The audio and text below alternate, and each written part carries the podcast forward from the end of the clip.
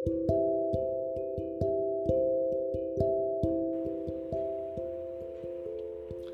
నేస్తాలు. ఈరోజు నేను మీకు చెప్పే కథ పేరు పాత తాళపు చెవి. అనగనగా అబ్బాస్ అనే కుర్రవాడు ఉండేవాడు. అతను చాలా మంచి పిల్లవాడు. తల్లిదండ్రులు చిన్నతనంలోనే పోవటం చేత అబ్బాస్ను ఒక రచయిత చేరదీసి పెంచుతున్నాడు. ఇలా ఉండగా ఆ దేశంలో ఒకప్పుడు కాటకం పట్టింది. తిండి లేక ప్రజలు మలమలా మాడిపోతున్నారు. ప్రాణాలు నిలబెట్టుకోవటం ఎలాగా అని రచయిత బెంగుతో ఉన్నాడు. అటువంటప్పుడు ఎంత అభిమానం ఉంటే మాత్రం అబ్బాస్కు తనేమి సాయపలగలడు? నాయన కలిగిన నాళ్ళు మాతో పాటు మంచో చెడో. కాలక్షేపం చేశావు. ఇప్పుడు కాలమంతా తలకిందులైంది. ఏమైనప్పటికీ ముసలివాళ్ళం మేము ఎక్కడికి కదిలిపోగలము? ఇక్కడ మాతో మగ్గిపోవటం కంటే కొర్రవాడేవి కాబట్టి కాటకం లేని మరో దేశం చేరుకుని బాగుపడడం మంచిది కదా? నా మాట విని నువ్వు వెళ్ళు మేలవుతుంది అని చెప్పి దీవించాడు. ఆ ప్రకారం అబ్బాస్ బయలుదేరి సాగిపోయేసరికి పాడుపడి అక్కడక్కడ ముక్కా చెక్కలుగా మిగిలిపోయిన ఒక పురాతన కోట కనిపించింది. అలసి ఉన్న అబ్బాస్కు ఆ పాడుకోటలోనే పడుకునేసరికల్లా నిద్ర పట్టేసింది. నిద్రలో అతని భుజానికి ఏదో బరువుగా తగిలేటప్పటికీ కళ్ళు విప్పి చూశాడు. ఒక చెయ్యి ఆకారం. అందులో ఒక వెలుగుతూ ఉన్న దీపము అతనికి కనిపించాయి. కనపడమే కాదు ఆ చెయ్యి కదిలేది. ఈ చిత్రం చూసి ఆశ్చర్యపడి అబ్బాస్ ఆ వెలుగు వెంబడే వెళ్ళగా ఒక గొప్ప భవనము కనపడింది. అతను అందులో ప్రవేశించాడు. భవనంలో లెక్కలేనన్ని గదులున్నాయి. ఒక విశాలమైన గదిలో వేయి రకముల పిండి వంటలతో సహా భోజనము సిద్ధంగా ఉన్నది. అబ్బాస్ కడుపు నిండా భోంచేసి మళ్ళీ వెలుగును వెంబడించాడు. అందచందాలతో అమరి ఉన్న మరి ఒక గదిలో రకరకాల దుస్తులున్నాయి. అబ్బాస్ తన పాత గుడ్డలు విడిచేసి మంచి సిల్కు తీసి ముస్తాబు చేసుకున్నాడు. అక్కడనే దగ్గరగా ఉన్న హంసతూలిక తల్పం మీద హాయిగా పడుకొని నిద్రపోయాడు.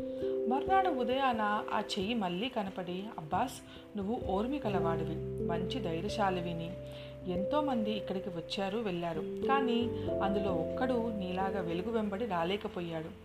ఎన్ని కష్టాలు వచ్చినప్పటికీ సహించి ఈ భవనంలో మూడు రాత్రులు గడిపితివంటే ఒకనొక రాజకుమారిని బంధము నుండి విడిపించిన వాడివి అవుతావు. అందువల్ల నీకు ఎంతైనా మేలున్నది అని అతనితో చెప్పింది.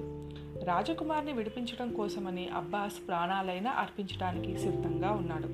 రాత్రి కాగానే భోజనాల గదిలోకి వెళ్ళి మామూలుగా భోజనం చేసుకుని పక్క గదిలో హంసతూలిక తల్పం పైన హాయిగా పడుకున్నాడు.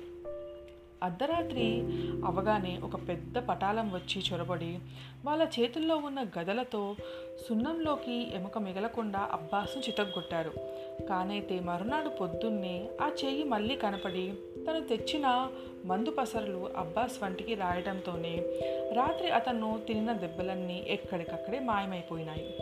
రెండవ రాత్రి కూడా పటాలం వచ్చి చొరబడి అతనిని మొదటి రోజు కంటే గట్టిగా కొట్టారు. కిక్కురు మనకుండా అబ్బాస్ దెబ్బలన్నీ ఓర్చుకున్నాడు. మర్నాడు ఉదయాన మళ్ళీ ఆ చెయ్యి వచ్చి మందు రాసింది. మూడవ నాడు మళ్ళీ పటాలం వచ్చి కింద మీద చూడకుండా అబ్బాస్ను చావమోదారు నోరు మెదపక అతను ఆ బాధలన్నీ సహించాడు. మామూలుగా ఆ చెయ్యి మర్నాడు వస్తుందని అబ్బాస్ కనిపెట్టుకొని ఉన్నాడు. కానీ అతను అనుకున్నట్లు రాలేదు. ఏమిటా అని అతను ఆలోచిస్తూ ఉండగా గబాలున తలుపు తెరుచుకుని ఒక రాజకుమారి అక్కడకు వచ్చింది.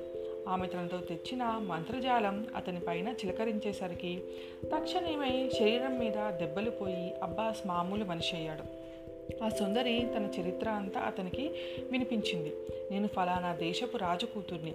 శత్రురాజులు నన్ను ఇక్కడికి రప్పించి బంధించారు.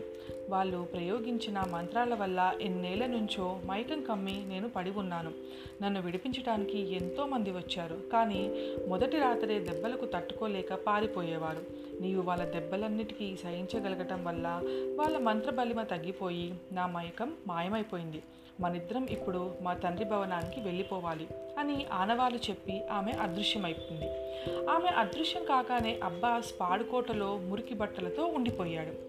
రాజకుమారి తన తండ్రి భవనం చేరుకొని అబ్బాస్ కోసం ఎంతో కాలం ఎదురుచూసింది. చివరకు నిరాశతో పెద్దలు ఆమెకు మరో సంబంధం నిశ్చయించి ప్రదానం చేసుకున్నారు. పెళ్ళి రోజు వచ్చింది.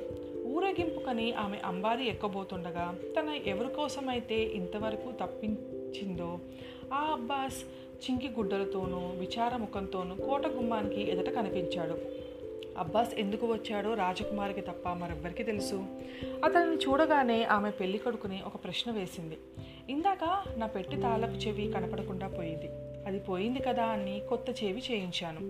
కొత్తది చేయించిన వెంటనే పాత తాళపు చెవి దొరికింది.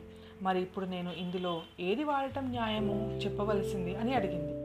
అందుకు అతను పాతది ఉపయోగించడమే సబువు. అని జవాబు చెప్పాడు. వెంటనే రాజకుమారి అబ్బాస్ను చేయి పట్టుకు తీసుకువచ్చి అతను ఎవరో ఏ విధంగా తనను రక్షించాడో ఆ సంగతులన్నీ చెప్పేసరికి అందరూ ఆశ్చర్యపోయారు. తను తను గూఢంగా అడిగిన తాళపు చెవి సమస్య ఈ అబ్బాస్ను గురించేనని ఆమె వరుణితో చెప్పేసరికి అతను చాలా సంతోషించి అబ్బాస్ని పెళ్ళి చేసుకోమని చెప్పి సమ్మతి తెలిపాడు. తెలివితేటలో వివేకము గల రాజకుమారి తండ్రికి పరిస్థితులు విప్పి చెప్పి ఆయన అనుమతి పొంది అబ్బాస్ను పెళ్ళి చేసుకుని హాయిగా ఉంది. ఇది నేస్తాలు ఇవాళ కదా మళ్ళీ ఇంకో కథతో రేపు కలుసుకుందాం. మీ జావిల్లి.